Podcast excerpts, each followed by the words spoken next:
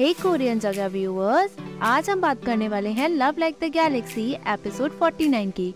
So let's get started Shaosheng gate खोलती है और इधर उधर देखती हुई अंदर चली आती है। वो ही मुड़कर उसे देखते हुए कहता है, तुम्हें यहाँ आना नहीं चाहिए था। शाओशेंग कहती है, आखिरकार तुम हो कौन? लेंग बुई और हु हु शाओ वही कहता है, इससे क्या फ़र्क पड़ता है कि मैं कौन हूँ? बट मेरा प्यार तुम्हारे लिए पहले जैसा ही है। शाओशेंग रोती और कहती है, इतने दिनों में सिर्फ़ आज ही क्यों? तुमने मुझे क्यों नहीं बताया? कोई कहता है, मुझे मेरे हुक्लान का बदला लेना था। शाओशेंग शादी का दिन पक्का है। अगर मैं शादी के बाद अपना बदला ले लेता तो चेंग फैमिली इस समय फंस जाती। मैं अपने एक्शन की रिस्पॉन्सिबिलिटी लेता हूँ। मेरी वजह से चेंग क्लान सफ़र करे। मैं ऐसा होने देना नहीं चाहता था। तभी पीछे से आवाज़ आती है, लिंग हुई ने बिना परमिशन के। टाइगर सील यूज़ की है, जिसकी वजह से उसने मिलिट्री डिफेंस में हलचल मचा दिया है। उसका इरादा रिबेलियन बनने का था। उसके क्राइम को माफ़ नहीं किया जा सकता। आज उसे बिना मर्सी के ही मार दो।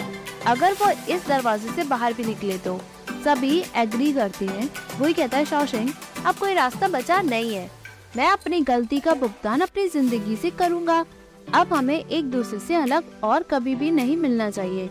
शाओशेंग रोती है क्विकी और यूफई उठते हैं। वो ही उन्हें रोक देता है और कहता है, ज़िंदा रहो। वो बाहर निकलता है शाओशेंग रोती है। फाइनली बुई बाहर निकलता है। ही इज़ अ रियल वो तलवार लेकर बाहर आता है। बाहर सभी सोल्जर्स उस पर निशाना लगाते हैं। जनरल जू उसे देखता है। वो फिर भी आगे बढ़ता है। जू कहता है, लिंग बुई, तुमने बिना परमिशन के मिलिट्री डिफेंस में डिस्टर्ब किया। हम तुम्हें जस्टिस देंगे। चैंग फैमिली बंदी बनी होती है, वो कहता है, अगर तुम आगे बढ़े तो तुम्हें यही बिना मौसी के मार दिया जाएगा। वो ही फिर भी आगे बढ़ता है। एक सोल्जर बुई को तीर मारता है। बुई को तीर लग जाता है। बुई उस तीर का आधा हिस्सा काट देता है। जू कहता है, लिंग बुई, तुम इम्पीरियल डिग्री को मानने से मना कर रहे हो क्या? अगर एक कदम भी आगे बढ़े तो मैं सभी तीर छोड़ के तुम्हें यही मार दूँगा। वो ही फिर भी आगे बढ़ जाता है। एक सोल्जर एक और तीर उस पे चलाता है जो उसके पैरों पे लगता है। वो उस तीर को निकाल के फेंक देता है और गुस्से में चीखते हुए कहता है, लाओ! जू अटैक का ऑर्डर देता है, तभी घोड़े की आवाज़ आती है। फाइनली वो कोई और नहीं, हमारी हीरोइन शाओशेंग होती है। सभी उसे देख के हैरान हो जाते हैं। क्विकी और यूफई बोई को प्रोटेक्ट करने के लिए भागते हैं। वह जनरल जू के घोड़े को मारते हैं। जू हवा में उड़ के घोड़े से गिर जाता है। तब तक शौशंग वोई के पास आती है और उसे हाथ देती है। वोई शाओशेंग के साथ घोड़े पे सवार होकर भाग रहा होता है। चैंग फैमिली उसे देख के खुश होती है। चैंग शी खुश होकर कहता है, बढ़िया, बहुत बढ़िया। जैसे चैंग क्लान की बेटी से उम्मीद थी। न्याओ न्याओ, भागो। जाओ यहाँ से। यहाँ सोल्जर जू को उठाते हैं, वो कहता है, खड़े मत रहो। उनके पीछे भागो। सोल्जर्स एग्री करके उनके पीछे भागते हैं। यहाँ शौशेंग बुई को लेकर भागती है। आगे से और पीछे से दोनों तरफ़ से सोल्जर्स अप्रोच करते हैं। शौशेंग दूसरा रास्ता लेती है और खाई की तरफ़ पहुँच जाती है। वहाँ वो लोग खड़े हो जाते हैं। पीछे से जू और उसके सोल्जर्स आते हैं। जू कहता है, मिस चैंग गद्दार लिंगबुई ने अपने फादर को मारा और मिलिट्री डिफेंस पे डिस्टर्ब किया। उसने बहुत बड़ा हीनियस क्राइम किया है। जो माफ़ी लायक नहीं है शाओशेंग बुई को संभालती है, जो कहता है, अगर तुमने सरेंडर नहीं किया तो बाद में मुझे ब्लेम मत करना। वो ही सब देख के कहता है, पागलपंती बंद करो। ये रास्ता मैंने खुद ही चुना है। तुम मेरे साथ इस रास्ते पे चल नहीं सकती हो। शौशन कहती है, ठीक है। ये देखकर मैं समझ गई कि तुम मुझे अपना पार्टनर नहीं समझते। तो बताओ मुझे कि हमारी कसम की सील जो तुमने अपनी मदर की मेमोरियल के सामने ली, उसका क्या मतलब है? मैंने कहा ना, तुम अकेले नहीं हो, डरो मत तुम। हम जिएँगे भी साथ और मरेंगे भी साथ में। वही कहता है, मेरे पास कोई और चॉइस नहीं थी। तुम्हें आना ही नहीं चाहिए था। शौशन कहती है, मैं आई ना, है ना? चैंग फैमिली भी तुम्हें बचाने आई।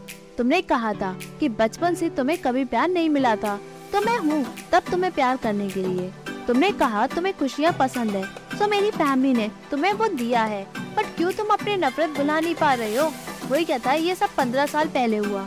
मेरे लिए वो खून की होली थी, जिसे मैंने अपनी आँखों से देखा और वो मुझे कई साल से डरा रहा था। जब भी मैं सोता था, वो मुझे सब दिखता था, जो गो सिटी में हुआ। फ्लैशबैक्स में बोई और जुनुआ होते हैं, जब गो सिटी गिरी, वहाँ सभी लाशें होती हैं, सभी को मार के उनके सर ऊपर लटकवा दिए थे। वही कहता है, ये सब जेल पाना मेरे लिए मुश्किल था। मैं इसे किसी भी कीमत पे जाने नहीं दे सकता था। शाओशेंग, मैंने तुम्हारे साथ गलत किया। आई एम सॉरी बट अब मैं क्रिमिनल हूँ। मेरी मौत ही तुम्हारी और तुम्हारी फैमिली को परेशानी में नहीं डालेगा। शाओशेंग कहती है, लिंग बुई, अगर तुमने मुझे यहाँ छोड़ा तो मैं चैन शाओशेंग, भगवान की कसम खा के कहती हूँ कि मैं तुम्हें पूरी ज़िंदगी माफ़ नहीं करूँगी। मैं तुम्हें कभी माफ़ नहीं करूँगी। वही कहता है, मैं तुम्हारी माफ़ी की इच्छा नहीं रखता। शाओशेंग ये हमारी किस्मत का एंड है। जो कहता है, चलो। वह सभी को होल्ड पे डाल के कहता है, सभी सुनो, मिस चेंग के साथ इसे भी मार दो। सभी एग्री करते हैं। वही कहता है शाओशेंग तुम ज़िंदा रहना। मुझे माफ़ कर देना। वो ही शाओशेंग को धक्का मार के खाई में गिर जाता है। शाओशेंग उसे देखकर शौक होती है। वो घोड़े से उतर के खाई में देखती है। वो चीखती और चिल्लाती है। वो लिंग बुई चीखती है। लिंग बुई और रो जाती है। सोल्जर्स उसे पकड़ते हैं। शाओशेंग बहुत रोती है। वो बेहोश हो जाती है। यहाँ मार्केट चीलिंग रेजिडेंस में शाओशेंग बेहोश होती है। सभी उसका ख्याल रखते हैं। पर शाओशेंग मेडिसिन ले नहीं रही होती है। लियांगफेंग कहती है, अब हम क्या करें? शाओयुआनी कहती है, मुझे तो सॉन्ग गुस्से में कहता है लिंग बुई हेटफुल है। वो न्याओ के साथ ऐसा कैसे कर सकता है? अगर उसे खाई में ही कूदता था तो मैं उसे अच्छे से मारता। शिंग कॉन्ग आकर कहती है थर्ड प्रिंस अपने गार्ड्स के साथ बाहर आए हैं। वो मिस चेंग को अपने साथ ले जाना चाहते हैं। चेंगशी कहते हैं, बाहर इम्पीरियल बॉडीगार्ड नहीं है। वो अंदर कैसे आ सकते हैं? शिंगकोंग कहती है, उन्होंने कहा कि जो कोई भी उनके रास्ते में आएगा, वो उन्हें मार देंगे। शाओ युआनी कहती है, क्या वो हमसे न्याओ को ले जाएँगे? थर्ड प्रिंस अंदर आता है विद सोल्जर्स चैंग फैमिली बाहर आकर उसे ग्रीट करती है। शाओयुआनी कहती है थर्ड प्रिंस आप तमीज में रहे। लिंग बुई को बचाने के लिए चैंग फैमिली को पकड़ लिया जा सकता है। बट आप हमारी ऐसे इंसल्ट नहीं कर सकते हैं। ये लड़कियों का कमरा है। कोई भी मैन अपनी मर्ज़ी से यहाँ आ नहीं सकता। थर्ड प्रिंस सॉरी बोलता है और कहता है, मुझे शाओशेंग से मिलना है। अगर वो बाहर नहीं आएगी तो मैं जाऊँगा नहीं। चेंगशी कहता है, आप अपनी हद पार कर रहे हैं। थर्ड प्रिंस कहता है, हद तो आपने पार की है। सभी जानते हैं कि जी शेंग मिस चेंग के साथ कैसे ट्रीट करते थे। आज उसे जीशेंग की हेल्प करनी ही होगी, चाहे कुछ भी हो। वो आगे बढ़ता है। चेंग शी उसे रोकते हुए कहता है, उसने उसे धोखा दिया है। शाओयुआनी कहती है, हमें जो कुछ करना चाहिए था, हमने किया। उसे बचाने के लिए, हम जेल जाने के लिए हिचकिचाए भी नहीं, बट उसने न्याओ के साथ क्या किया? उसने उसे छोड़ दिया। जब तक मैं हूँ, कोई भी मेरी बेटी को छुप ही नहीं सकता है। अंदर शाओशेंग बुई का सपना देखती है। बुई उसके सपने में दिखता है। उसे सारे फ्लैशबैक्स याद आते हैं, जिसमें वो लिंगबुई या फिर हु है। सभी जो कुछ होता है, उसे सब याद आता है। शाओ शेंग को फाइनली होश आ जाता है। बाहर थर्ड प्रिंस कहता है, जीशन का कुछ पता नहीं। और शाओशेंग सिर्फ़ बीमार है। बट वो ज़िंदा तो है। उसने क्यों नहीं उसे बचाया?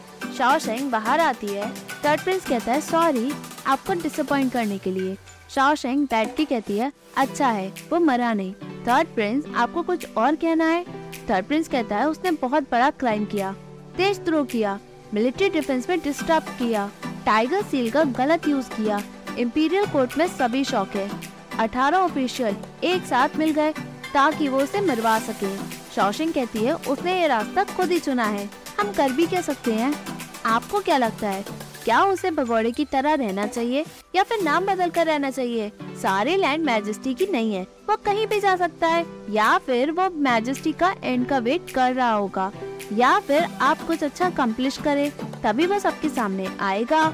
ज़िंदा रहने के लिए वो छुप के जी रहा होगा। मुझे लगता है कि वो मरना पसंद करेगा। थर्ड प्रिंस कहता है, अगर वो वाकई में मर गया तो सारी गलती तुम्हारी होगी। शौशन कहती है, अगर वो वाकई में मरता तो मैं भी उसके साथ मरती। इसमें डरने की क्या बात है? आपने बहुत कुछ कह दिया। अगर आप यहाँ नहीं आते तो मैं खुद ही पैलेस में चली जाती।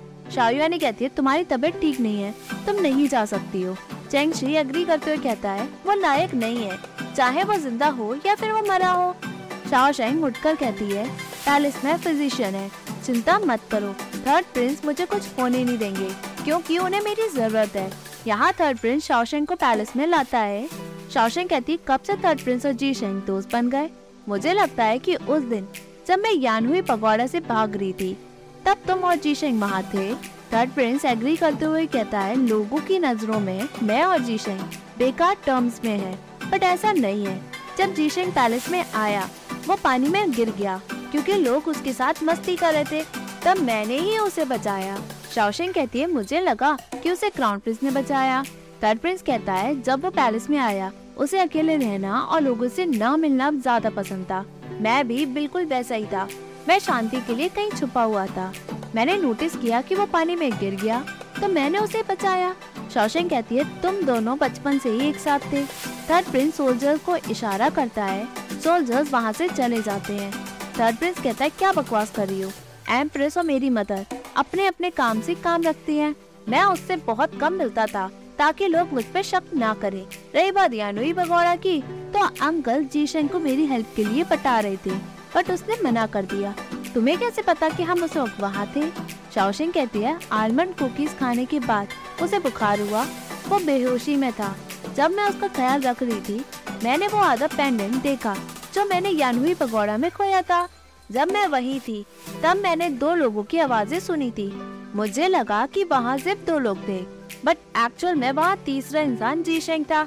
थर्ड प्रिंस एग्री करते हुए कहता है वो तुम्हें हर्ट करना नहीं चाहता था।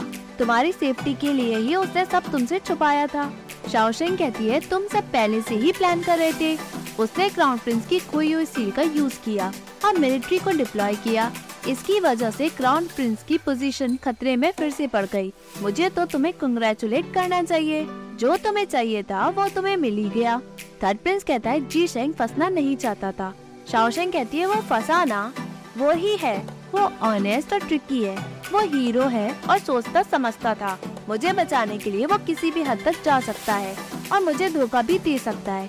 थर्ड प्रिंस कहता है, क्या तुम जीशन की तरफदारी कर सकती हो? शाओशिंग कहती है, अगर वो नहीं जिया तो मैं उसका भुगतान करूँगी। थर्ड प्रिंस कहता है, तुम समझदार हो। उसकी गलती की सजा तुम क्यों ले रही हो? क्या तुम्हें एक साथ मरने का मतलब पता है? और इस परेशानी में पड़ना? शाओशिंग कहती है, मुझे वाइन बनानी आती है। पूरे कैपिटल में थिकेस्ट और प्योरेस्ट वाइन सिर्फ़ मुझे ही बनानी आती है। शाओशेंग अपने टैलेंट के बारे में बताती है, जैसा पूरे कैपिटल में कोई भी उसकी तरह कर ही नहीं सकता।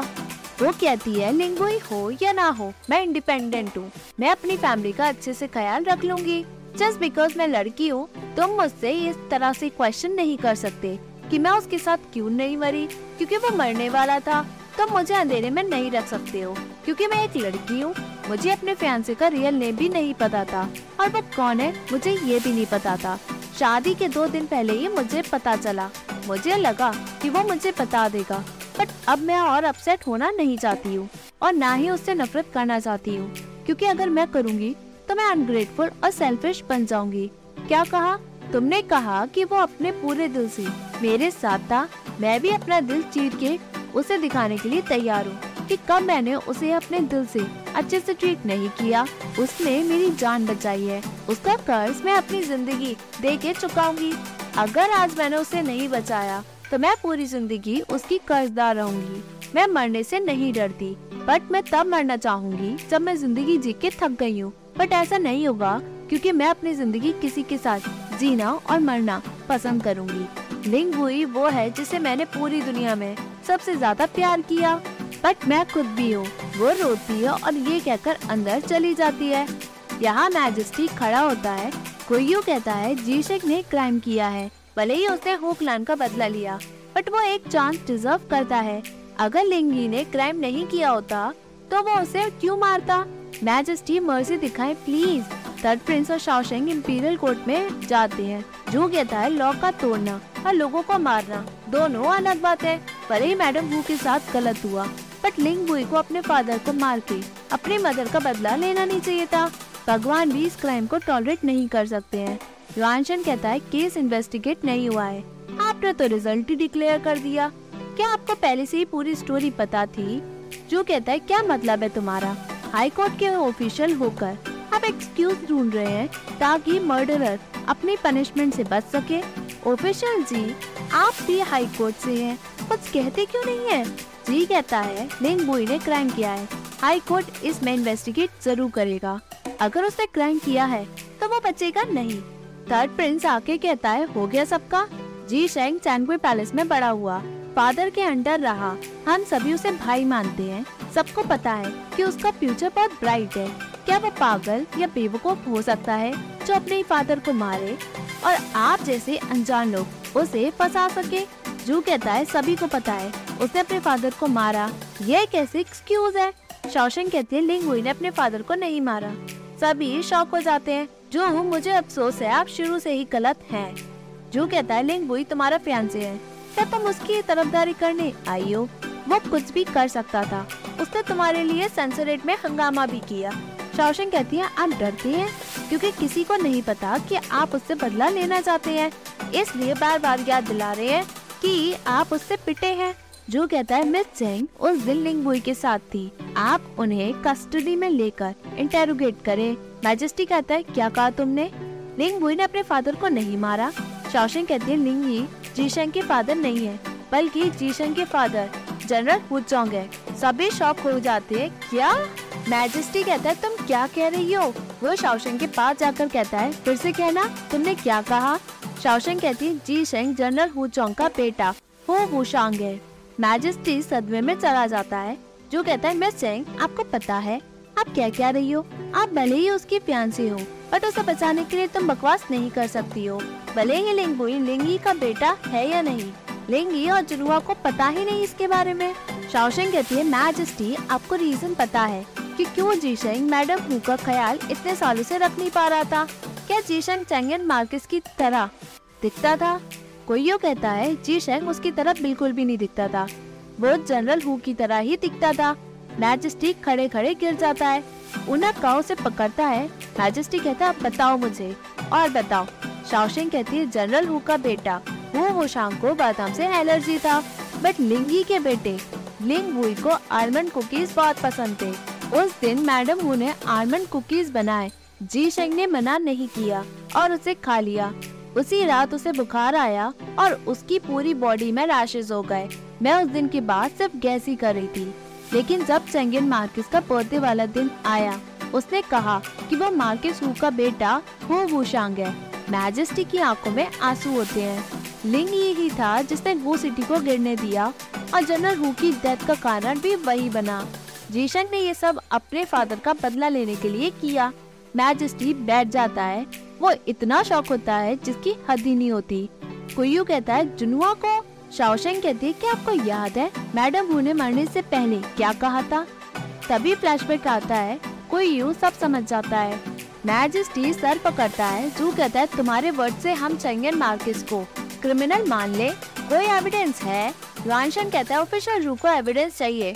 तो हमें खाई से लिंग बुई को बचाना होगा। इंटेरोगेशन की बात सब पता चल ही जाएगा।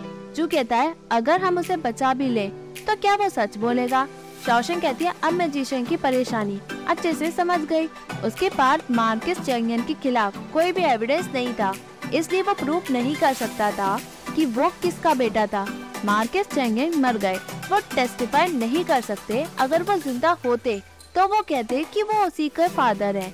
जी शेंग मना भी नहीं कर सकता था।